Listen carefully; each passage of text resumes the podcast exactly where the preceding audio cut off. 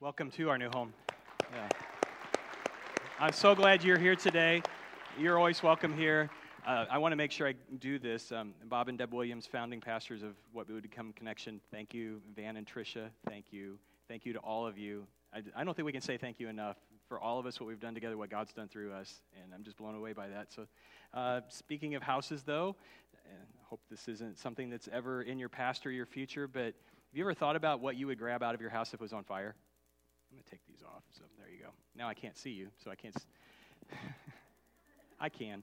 So if you were to come home and your house on fire, oh my gosh, what would you do? I hope it's a hypothetical, but what would you grab? What would you save? What would you make sure made it out of the house? You know, for a lot of us, that's hopefully. But it's a good question because it forces you to ask, what really is important to me? What would I put my life in jeopardy to save?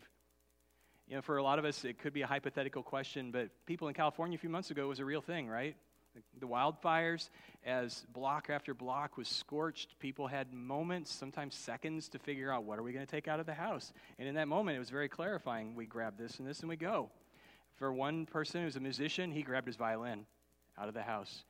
Uh, one guy who loved to play golf got his golf clubs. I hope he got his spouse too, but he got the clubs.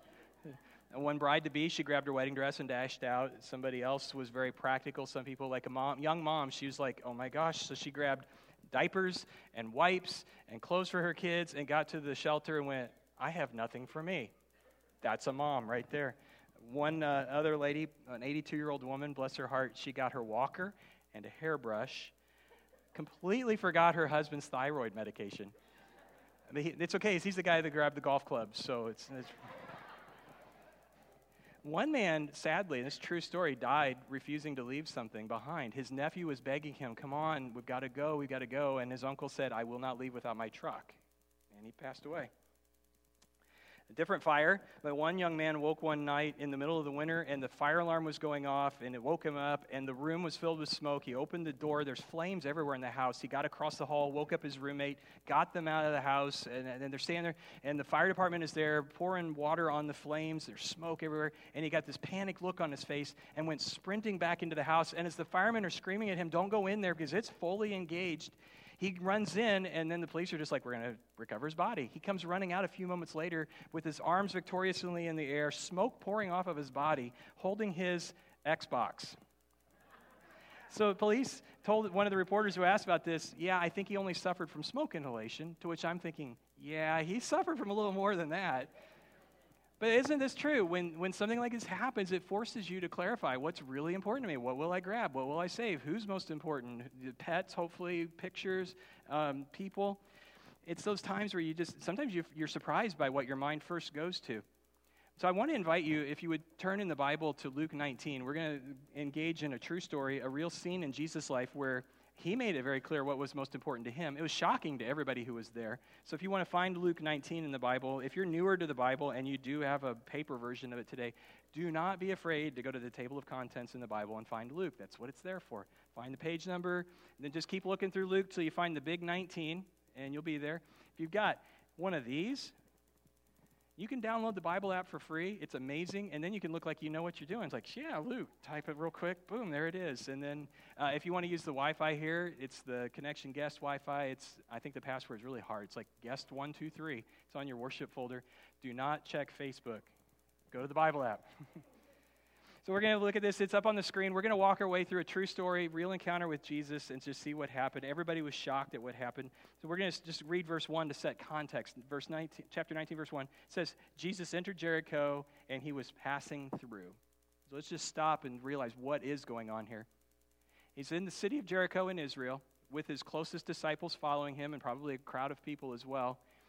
But it's what happens before this that really makes this seem more important. Because if you were to go back into chapter 18, it's not too long before this that Jesus has gathered the closest disciples, the inner circle together, and he said, I just want you to know what the game plan is going forward from here. Because at this point, Jesus has been preaching and teaching for over three years, and he circles them up and he said, We're going to Jerusalem. And they go, Yeah, we're going for Passover, right? No, we're going to Jerusalem, and I'm going to be arrested by the religious leaders. And I'm, I'm going to be put on trial. Uh, they'll hand me over to the Gentile authorities. I'll be tortured. I will be murdered. I will be crucified but don't, don't worry about it because I will come back to life three days later. They had no idea what he was talking about. It only made sense to them in hindsight. But I want you to know that he's told them that. Jesus knows I'm going to Jerusalem to die. When they go into Jericho, the reason he's going through Jericho is not just because they're going to Jerusalem like everyone else in the spring to celebrate Passover. He knows that within a week, he's going to be arrested and crucified on Friday. Time is short, is what I'm saying. A whole lot of things are about to happen. And so, as he's traveling through Jericho, I don't have a map to show you. Just picture it in your mind. Like if you hold your hand out and you put Jerusalem right in the center of your palm, Jericho is just several miles northeast of Jerusalem. Jerusalem's like the capital city of, of, of uh, Israel. It's where everybody's going to the temple to celebrate Passover, this big Jewish festival, this big Jewish feast in the spring. But for a lot of people who are coming from all over the world, thousands and thousands of Jewish people coming home to celebrate, they would have had to go through Jericho, this really nice city beautiful city. I, I, just in my mind, because they call it the city of palms, I immediately think Jericho was like Los Angeles. I have no basis other than I just think of that's what I think. But if you keep, keep that analogy, if you make Los Angeles, Jerusalem, I know it doesn't work geographically, but you ever been to John Wayne Airport out in Orange County? Like, why would you ever go back to LAX if you've been to John Wayne? It's such a nice airport compared to LAX. And I think of Jericho as like that. It's like the nice suburb of Jerusalem. Herod, King Herod, had pumped a lot of money into Jericho, so it's a very wealthy place. He put a lot of money into the streets. There's marble uh, government buildings, there were palaces there. There were people, it was like a crossroads of trade routes. A lot of money went through there. And then you got all these pilgrims coming back home. It was probably really crowded that morning or that day when Jesus is walking through with his disciples. A lot of noise, a lot of beautiful things, the palm trees. But with all of that niceness comes something else that's not so nice taxes. That's how they pay for all these things. So you go to verse 2 in Luke 19. A man was there by the name of Zacchaeus. He was a chief tax collector and he was wealthy. And so we're told several things here about this man, Zacchaeus, who lives and works in Jericho. What's his job? Tax collector, right? But he's not just tax collector. He's not just assistant to the regional manager. What is he? Chief tax collector. He's, he's the high guy on the totem pole. And beyond that, what else do we know about him? He was a wee little man, yes, and wealthy. I'll go with either one. Which is a thing, right? If you grew up in church, didn't we sing a song about him? If you, if you didn't grow up in church, it's okay because you're about to experience what junior church was like for me. So I'm not a very good singer, but I would love to sing the Zacchaeus song, and some of you know it. So, could, those of you who are good singers, I'll get us started and I'll quickly drop out. But can we sing that together? And there are motions too, so I'll do the motions. So if you don't know what they are, but crowd participation time. Ready? All right, here we go. Zacchaeus was wee little man, a wee little man. Ready? Some of you aren't doing it. You're going to come up here with me if you are. There you go. And as the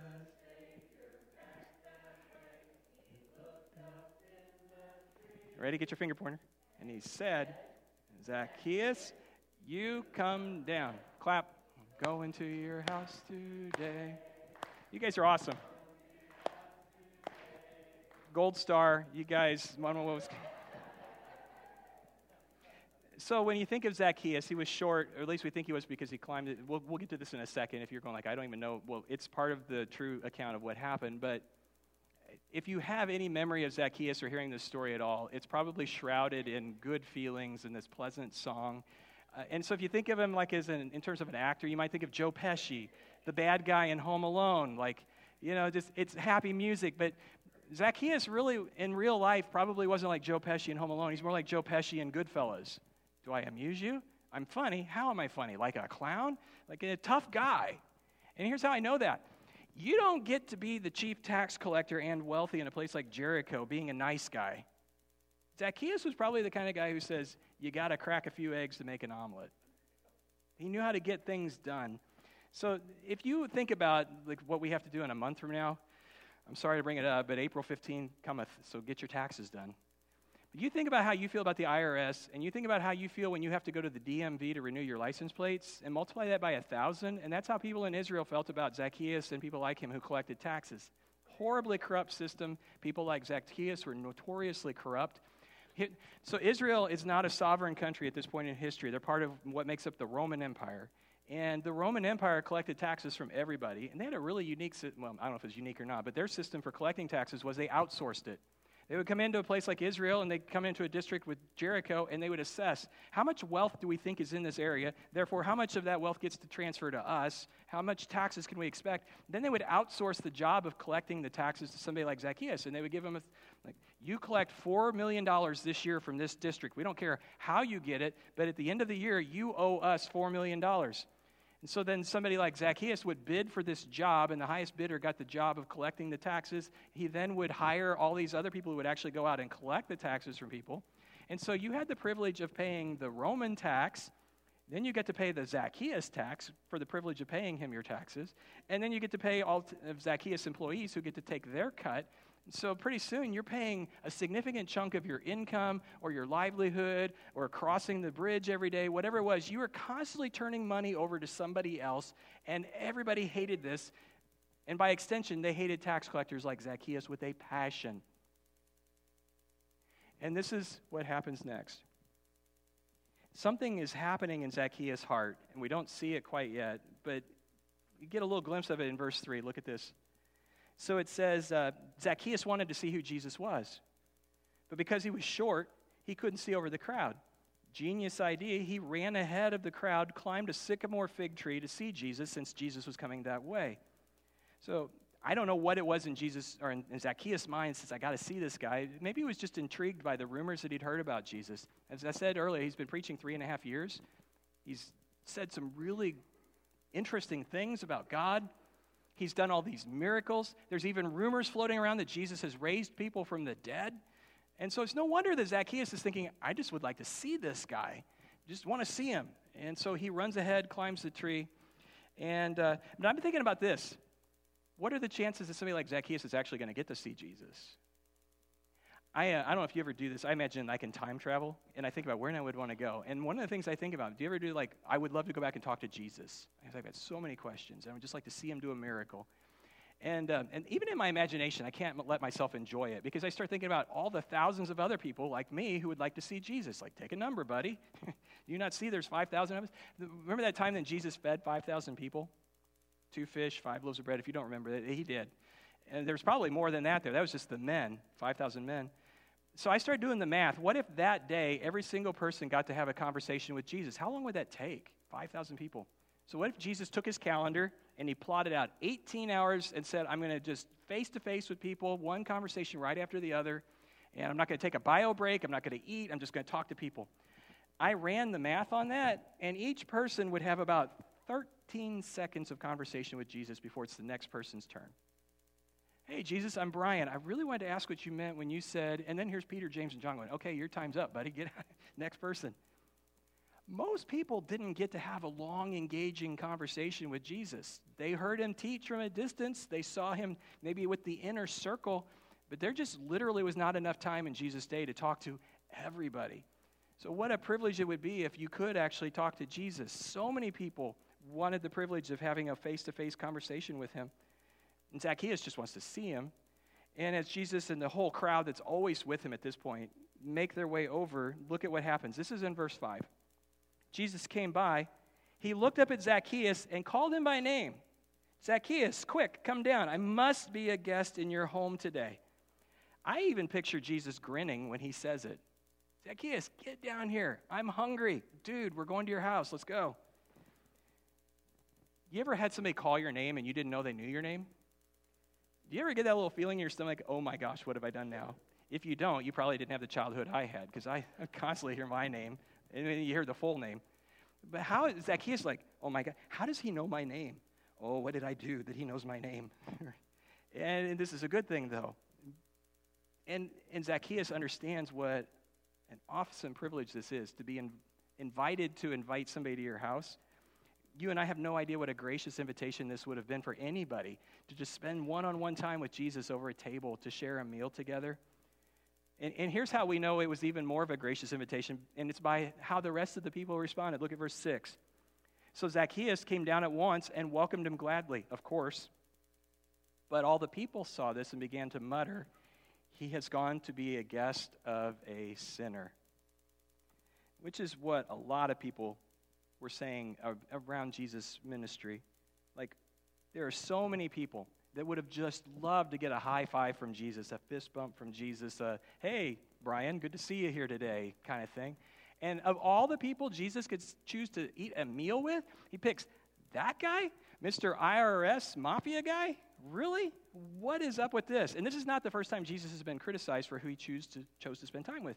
If you were to take Luke and just go three chapters back to Luke 15, listen to this. Tax collectors and other notorious sinners I'd love to meet, you know what that means. They, they often came to listen to Jesus teach, and this made the Pharisees and the religious teachers of the religious law, the good people, complain that Jesus was associating with such sinful people, even eating with them. And then you go even further back into Luke chapter 5, 29 and 30. It says, Later, Levi held a banquet in his home with Jesus as the guest of honor. Many of Levi's fellow tax collectors and other guests also ate with them.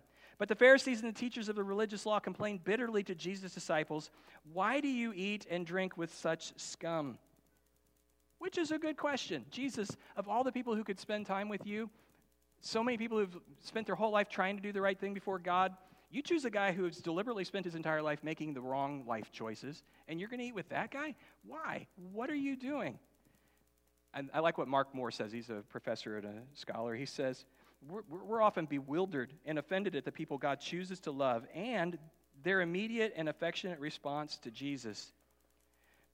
I, I wonder myself, why did you spend time with him? Jesus, I would like to ask him, why did you choose Zacchaeus of all the people in that crowd? I think we start to get the answer in verse 8. Just go ahead and read this. It says, Zacchaeus stood up and said to the Lord, because he's hearing what all these people are complaining about. He stands up and he says to the Lord, Look, Lord, here and now, I give half my possessions to the poor. It's gone. And if I have cheated anybody out of anything, and everybody else goes, if, I will pay back four times the amount, which is well beyond what the law would require for restitution. Like Zacchaeus is not dumb. He sees the look of scorn on people's faces. He knows what they're whispering about him, or maybe not just actually saying out loud. But something's changing in his heart. Something about sitting down with this perfect person and sharing a meal and feeling warmth and grace and acceptance where he's usually found shame and scorn and shunning, it's changing him. And, and people knew what Zacchaeus was, and he knew what they thought he was, and they're probably right. And he also knows what they would like to do to him. Like this little girl, Brandon Stanton, uh, the Humans of New York blog. I don't know if you've ever followed that. It's amazing, amazing storytelling. He was in India and he found this little girl. She's a cute little kid. She said, I want to be a police. I'll find the robbers because they'll have handkerchiefs on their face, real easy to identify. I'll tell them it's bad to steal and never steal again. Then I will hit them with a stick, and I'll tell their mom and dad who will yell at them. And if they don't listen, I'll hit them with a stick again. You know how many people in the room that day were going, I'd like to get a stick and come here, Zacchaeus, and put your face in this. And, you know, if they were singing the song, it'd be like Jesus gets to Zacchaeus and he says, Zacchaeus, you come down and grab a switch on the way because uh, you got a spanking coming, buddy. I think people are upset with Jesus because Jesus is a good person, and they like to think that they're good people, and they like to think Jesus, good people like us, don't hang around with people, bad people like that. Uh, no, we, we got a reputation to maintain, and Bad company corrupts good character. And Jesus is doing everything that blows their expectations out of the water. He hangs around with the people that nobody else thinks you should hang around with, the people that nobody wants to be hanging around with. I love what Jesus said, and this probably is the key here of why Jesus chose to go to his house that day. He's setting a great example. Jesus said to Zacchaeus, Today salvation has come to this house because this man too is a son of Abraham. For the Son of Man, Jesus, came to seek and save the lost. And I, I picture Jesus, I'm just going to paraphrase him. This is not out of the Bible, this is just me. I picture Jesus saying, When I was born, before I was born, an angel came to my adoptive father Joseph, and he told him that I should be named Jesus because I would save my people from their sins. He's a sinner. I'm here to save people from their sins. Why would I not spend time with him? If I'm a doctor, I'm going to go where the sick people are. If I'm a savior, I'm going to go where the sinful people are. And it, it, took people a long time to get their mind switched around and wrapped around that. First of all, just to realize I'm not as good as I think I am either. But then to imagine that God may actually be for us, not against us, that was a huge shift. there's just something about Jesus. Like everybody else looks at people like Zacchaeus and they see a sinner to shun, and Jesus looks at them as a someone to save. That's the mindset that if we follow Jesus here, that we should be embracing. I look at, I look at Jesus and I think, I really wish I could, I, and I will, I want to meet him face to face. I want to know what kind of a guy makes really sinful people feel like, I like this guy. He tells me the truth. He tells me exactly what's wrong with my life, but he sure does make me feel hope for my future. I feel like I'm accepted and loved, and like things are possible that were never possible before. That's what happens whenever anybody who truly had an open heart found when they came to Jesus. And I'm, I'm just thinking, I could be wrong about this, but I'm thinking that the Zacchaeus who woke up that morning was a completely different guy than, than that afternoon after lunch. I think the Zacchaeus that morning would never have agreed to give half of his wealth away to poor people or to make restitution four times the amount of whatever he had stolen. That's what happened after he met Jesus. Something just completely changed in his life.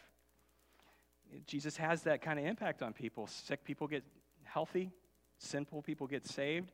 To me, it just feels like the best thing that we could ever do is get ourselves in front of Jesus and get anybody we cared about in the same room with Jesus. And honestly, for the last, what's been driving me for the last 18 years is just getting people in touch with Jesus. And that's what drives this church.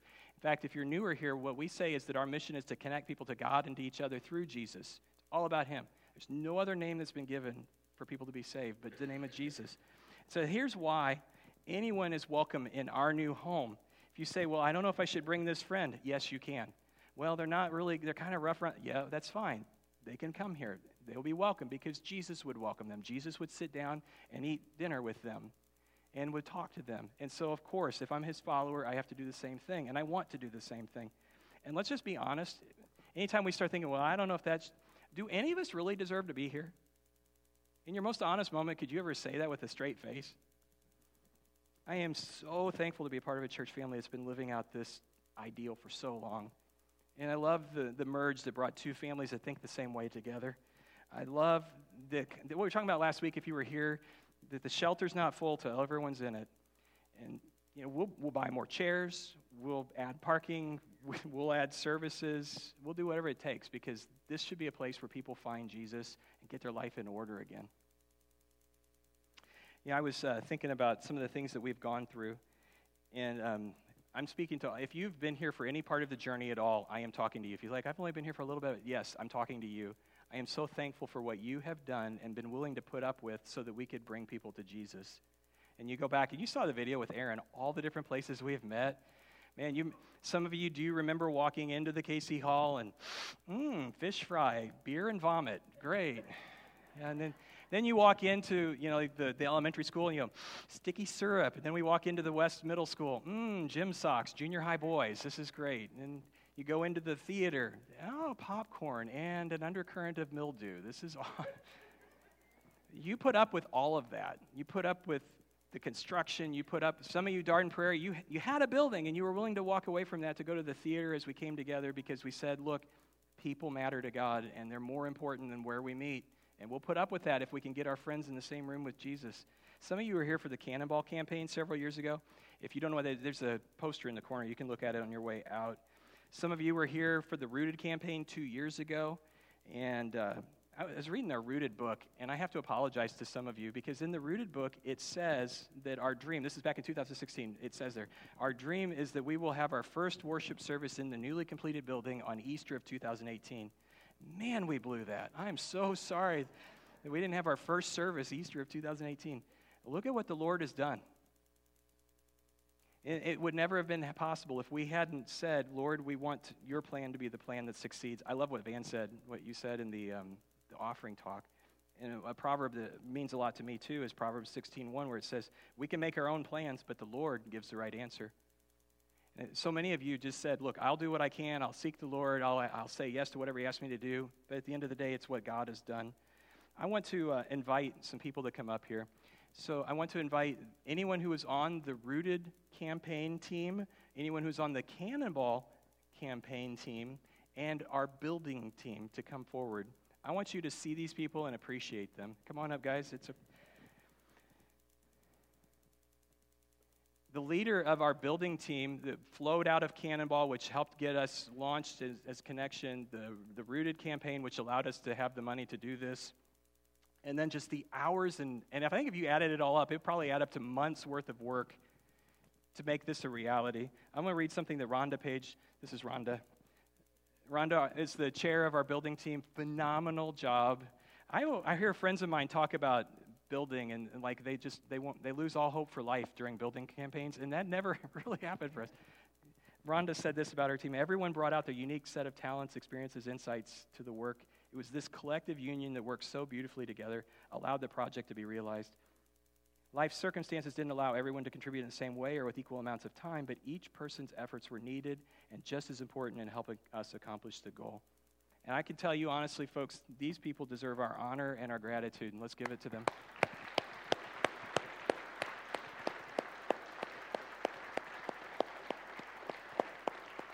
If you are one of the people who's come to faith or come back to God in through this experience, these are some of the people who've helped that. But and, and you guys, so you're welcome to sit down. I love having a bodyguard though up here. This is awesome.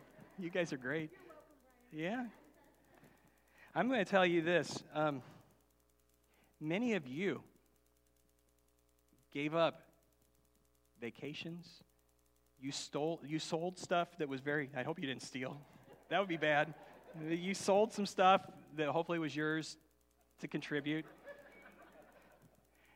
You maybe put off getting a new car and drove that car longer than you ever thought you could, and God allowed it to continue to go so that you could contribute.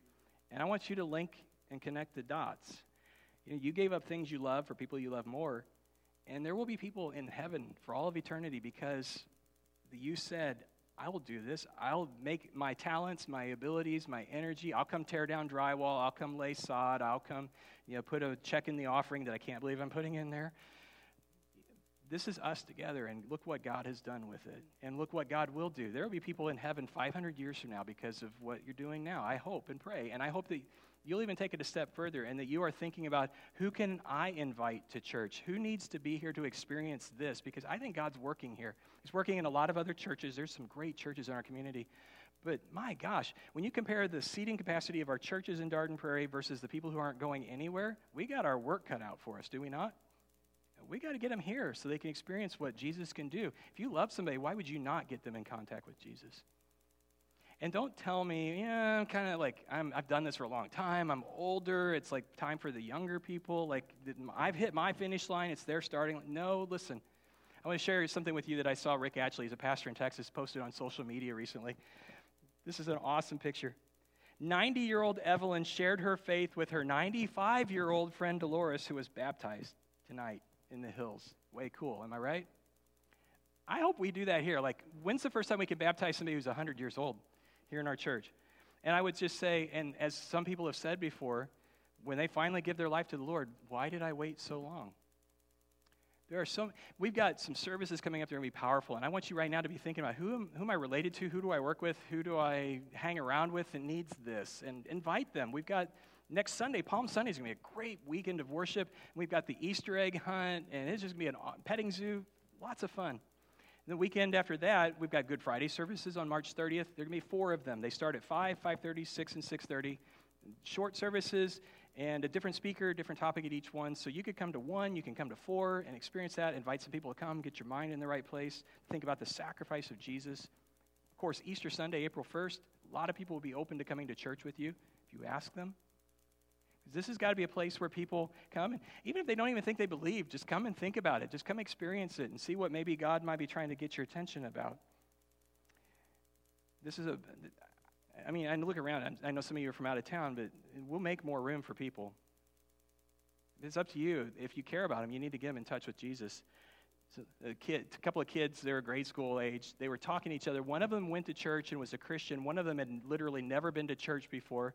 So he was asking his friend, "What does it mean to be a Christian?" he said, "Well, you just, you know, you trust Jesus and you accept Him as your Lord and you follow Him and you know, get baptized." And his friend's like, "Wait, you're telling me I can go to heaven just by trusting Jesus? That's all I have to do?" Yeah, like my parents, they just have to trust Jesus. Yeah, my sister. Yeah, and if you don't want her to be there, just don't tell her. Like, who are you going to tell? Who are you going to invite? Let's fill this place up. And, and maybe for you, you're sitting here and like, you know that you've kind of done this with your life and you and Zacchaeus have more in common than you would care to admit, God's not going to point his finger in your face and say, What are you doing here? The, the, the best thing you could ever do is to release the authority of your life to Jesus and say, Look, I've not done such a great job of leading my life. Why don't you lead my life? And I'll trust you for my salvation, to forgive my sins and give me a new start. It's simple. You can do that. That's a baptistry. It's filled with water. We can baptize you into Jesus today. And I would love to have that privilege. I'm going to just pray here in a moment, and I want you to think about what is it that God's been speaking to your heart, and what do you need to do next? All of us, no matter where we are in our walk with Jesus, have got something that God wants us to do next.